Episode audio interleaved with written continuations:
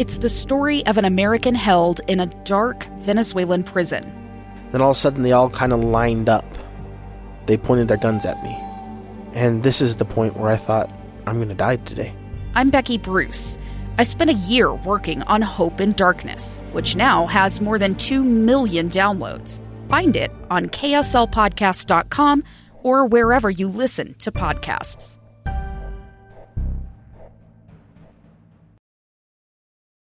Could COVID 19 change the NFL schedule? Probably. Helmets off is on.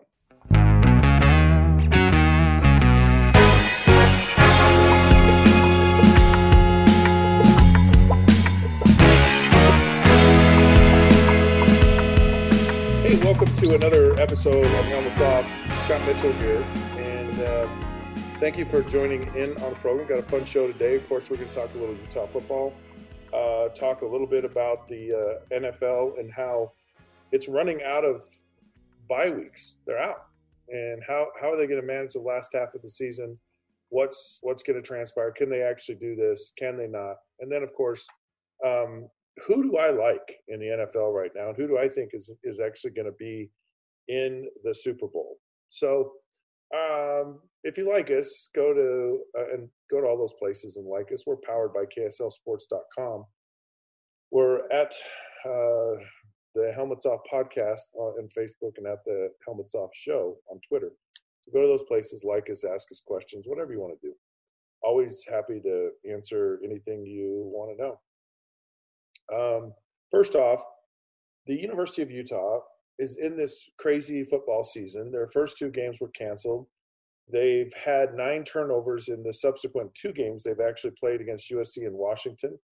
Uh, the USC game was close, but the turnovers just killed any hopes. And the Washington game, Utah was up 21 to nothing and turned the ball over. And so basically, they've given up two games. And they're they're a young team, they're inexperienced but they're talented. They're really talented. Uh, but they they have to go through some of these growing pains. And uh, as I watch the games and broadcast them, one of the things that uh, Coach Whittingham mentioned was this is this is a team. Uh, it's a work in progress, and that's a great description of what this team is. And there's just some things you can be coached up, you can be told, you hear them, you go, I got it, I understand but you really don't understand until you've gone out in a game and experienced it and go, oh, I now understand. And one of those things is when you're winning at halftime. So often teams can't handle success; they just can't handle it. So they they they get um, where they play not to lose as opposed to playing to win, and you get tight, you get conservative, uh, you start thinking about things way too much, and and you end up losing. I mean, almost inevitably it happens. Almost inevitably is I would call that a double negative. Inevitably, it happens where you end up losing. So uh, those lessons are just things that the Utah team has to learn, and that's the exciting thing about the season. The fact is, it doesn't count. I, I mean, talk about like the biggest do-over ever I would have killed in my time to have an experience like this where you get all this playing time and you can't you cannot replace going out in games and and getting on the field and competing against other teams because it really is the barometer to tell you where you are and who you are. For Utah, who's a young team and really returns their entire team next year. I mean, literally, the entire team will come back next season. When you return the whole entire team, and it's talented, you could have a really, really good football program. The challenge right now is the quarterback who was supposedly going to be around got hurt and, and he's out. So Cam Rising, that's that's the one drawback to this. But what's been really good? I think uh, it, football is funny this way.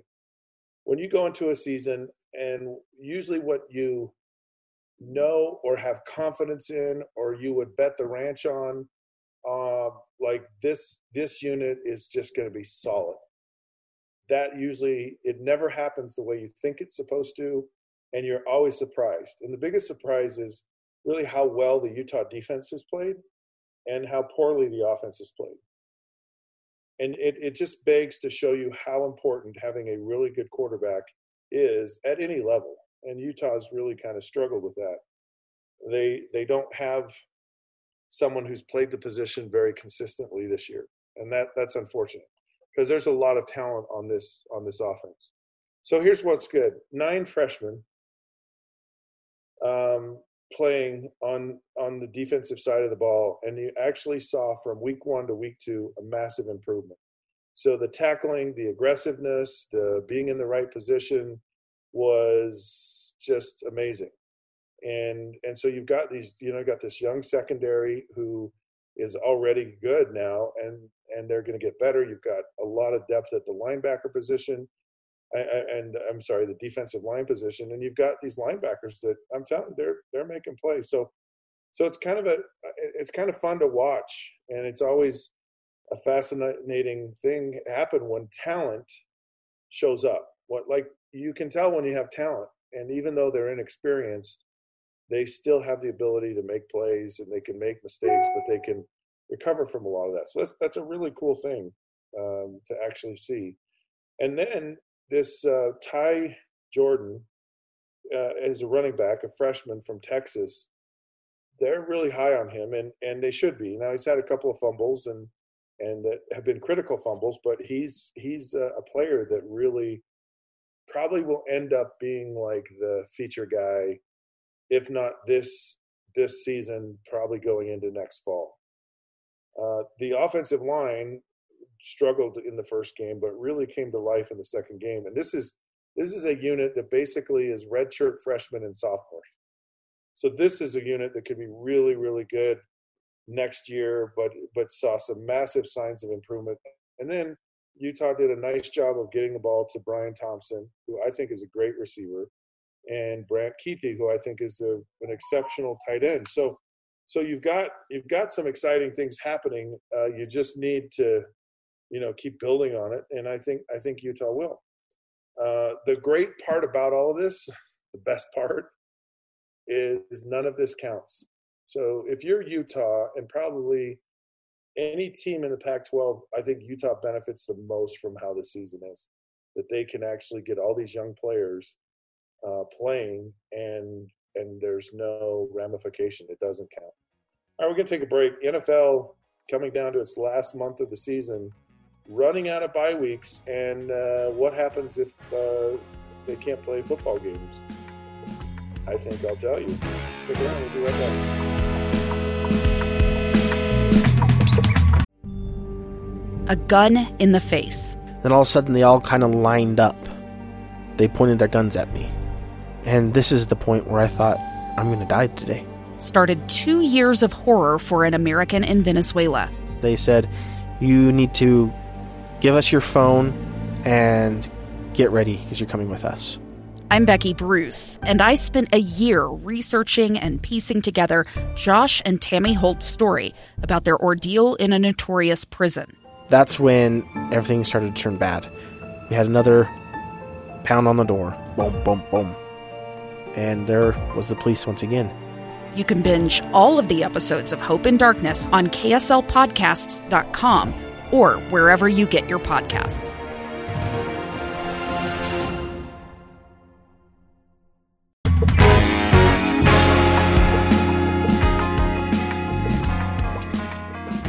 Hey, welcome back to Helmets Off. Scott Mitchell here.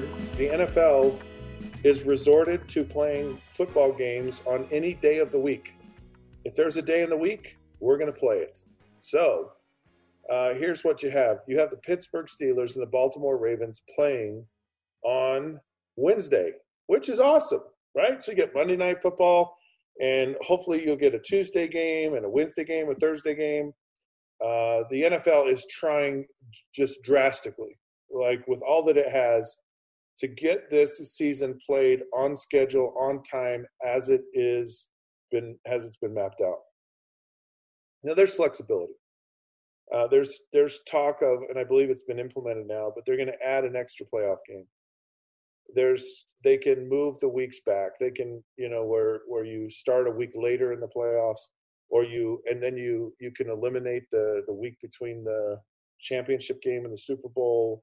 Possibility of moving the Super Bowl back a week. So there's a lot of flexibility, but I don't. I think the NFL would really like to start on time and finish on time.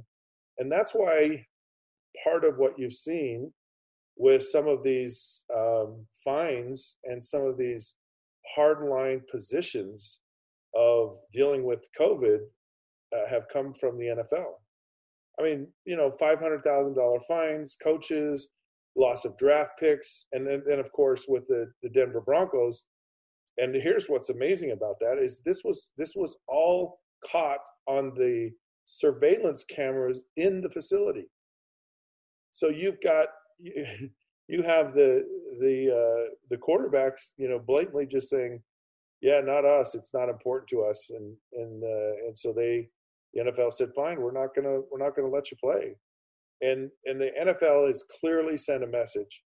You have got to be vigilant about your care and about spacing, about masks, about all this stuff, and and we're and and we mean business with this, and I think it's quite frankly a little bit. I mean, I I can't say I don't like it because the NFL is kind of about the NFL and and uh, which is what they're being. I mean, they they want their season to to happen, and that's fine. But they um, they they have brought down the hammer on on a lot of these teams.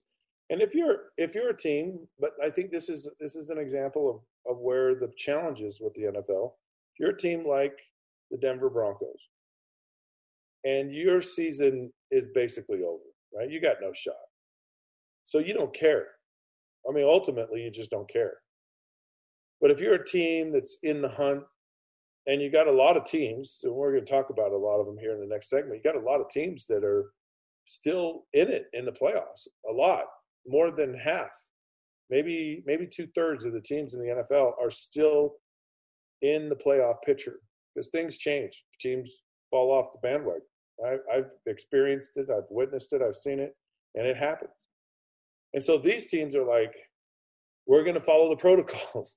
We're going to be vigilant. We're not going to put ourselves in these unusual situations. So, so you see a lot of these teams, you know, that it matters with. Oh, they're going to wear the masks. They're not going to have situations, and it might be smart for some of these teams in some of these positions, like, like um, you know, the quarterback position that you only have two, and maybe a practice squad guy is that you sequester a guy, you don't even let him near anybody. And he passes the protocols, and he's like a life insurance policy, so you, you don't run into this. Because really, the Denver Broncos had no shot, no shot in their game the other day, and and that's unfortunate. And so, um, I think if if the Broncos, the quarterbacks, had been more vigilant, I think the NFL would have moved that game. They may have moved it to a couple of days. Who knows what they would have would have done with it? But I I think they would have been much more accommodating had these players been more respectful of what what's been asked of them. Okay, we're to take another break. We come back. I'm to tell you who I think is to be in the Super Bowl, and uh, who who who are the folks that got a shot, and you can figure out who the ones that don't. We'll be back.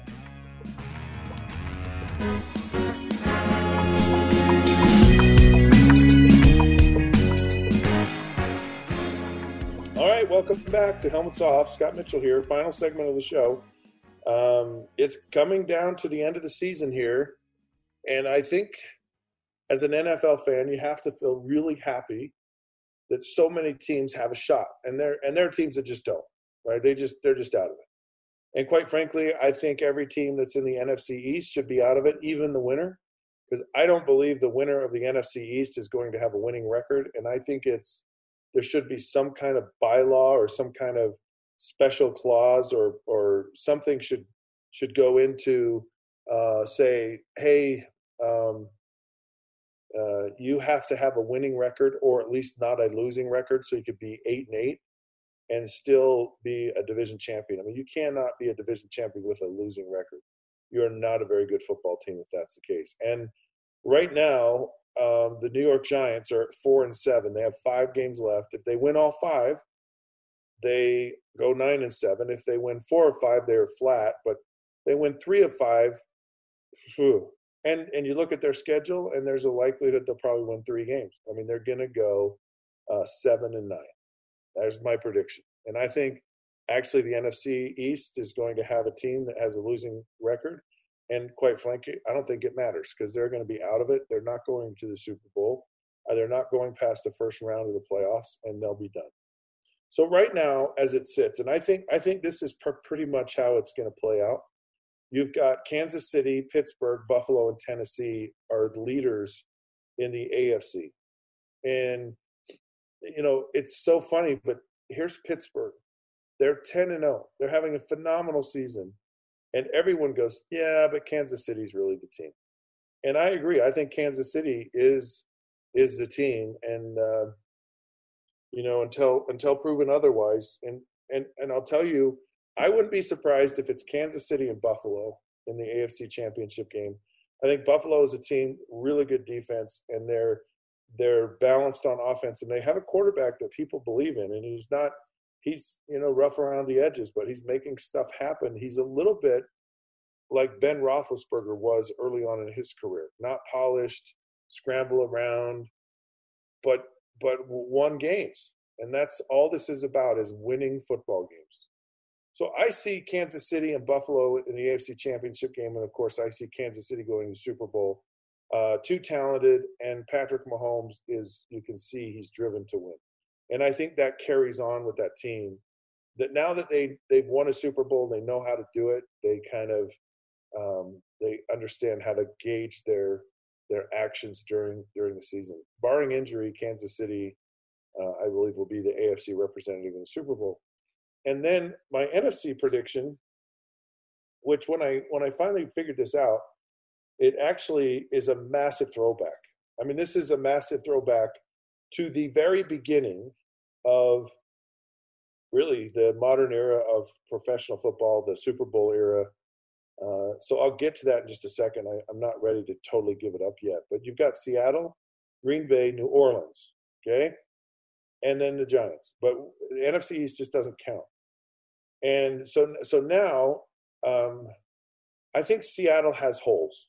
I think their defense has holes, and I think that's going to be a challenge. And teams have figured out how to slow Russell Wilson down.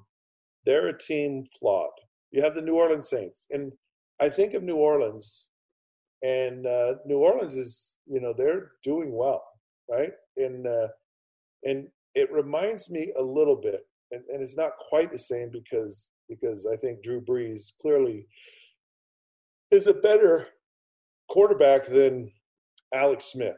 Alex Smith, uh, because I'm thinking about the 49ers when Alex Smith was really good quarterback, took them to the NFC championship game the year before.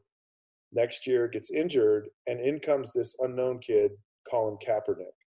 And Colin Kaepernick, people didn't know anything about him. And, and he came in at a time where ironically, the Green Bay Packers played him and and he just torched them, and he did because they didn't, you know, they weren't prepared for him to run as much and as effective as he did. He was he basically ran the 49ers into the Super Bowl. So here you have Taysom Hill taking over for Drew Brees, and it feels a little bit like that. People haven't figured out Taysom Hill yet. He hasn't thrown a, a touchdown pass in a game college or pro since 2016. So um, he's he's he's a work in progress. He's a guy that you know can he do both, and I don't know that he can yet. I don't know that he can throw the ball effective when he is asked to, and he certainly can run. I mean, it's it's phenomenal what he's doing running the football, and he's throwing the ball decent enough, but he's you know still hadn't thrown a touchdown pass, and that's kind of a big deal in Sean Payton's offense. Anyways, um, they're flawed. And I look at Green Bay, and they just seem to kind of tighten things up even just a little bit more. They got a good balanced attack offensively. Aaron Rodgers is playing very well. The defense is playing pretty good. They might be the most complete team in the NFC right now. So I have Green Bay actually beating New Orleans in the NFC Championship game uh, and going to the Super Bowl. Now, the NFC, I think, is is kind of anyone's game. And so none of these teams, I want to say, has just clearly set itself above another. And so you can't rule out the LA Rams, who have probably the best defense in the NFL. And you can't rule out the Tampa Bay Buccaneers, who have a really good defense, and they just haven't quite figured out their offense in a consistent form with Tom Brady. And clearly, there's some kind of friction there. I don't know what it is, but um, it, they're they're just not quite on the same page with everything there. And you wonder that if they get to the playoffs, if that that actually happens. Then the AFC, you've got kind of some contenders. You've got Miami, Cleveland, and Indianapolis, and really none of those teams is gonna. They're just not going to do anything. They're not. They're not going to beat Pittsburgh. They're not going to be Kansas City. They're they're not going to beat Buffalo or Tennessee. They're just they're not as good as those teams. So I'm going with the original Super Bowl, Super Bowl one, Kansas City Chiefs versus the Green Bay Packers, and of course, this time around, the Kansas City Chiefs repeat for their second Super Bowl in two years. All right, helmets off is now off. You can find us on all those social media sites. We're powered by KSLSports.com. Until then, we will see you soon.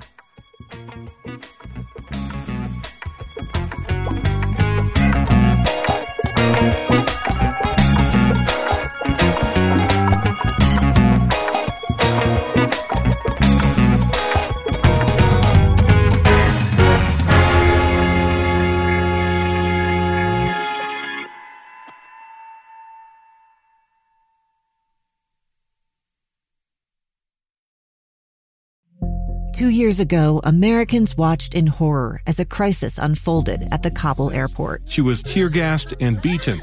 Images of thousands desperate to escape Taliban oppression filled our news feeds. More than 80,000 Afghans made it to America. But the story didn't end there. It was very cold. There was no power, no heat. Who would help our newest neighbors? I'm Andrea Smardon. In Stranger Becomes Neighbor, you'll hear the stories of some remarkable refugees who left their homes and their dreams behind only to start over from zero. Their only possession was three blankets. And you'll meet Americans who stepped up to help them. You want me to come when you deliver your baby.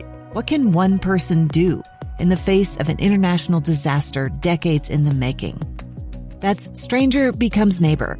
Find us at kslpodcast.com, follow us on Apple Podcasts, or anywhere else you listen.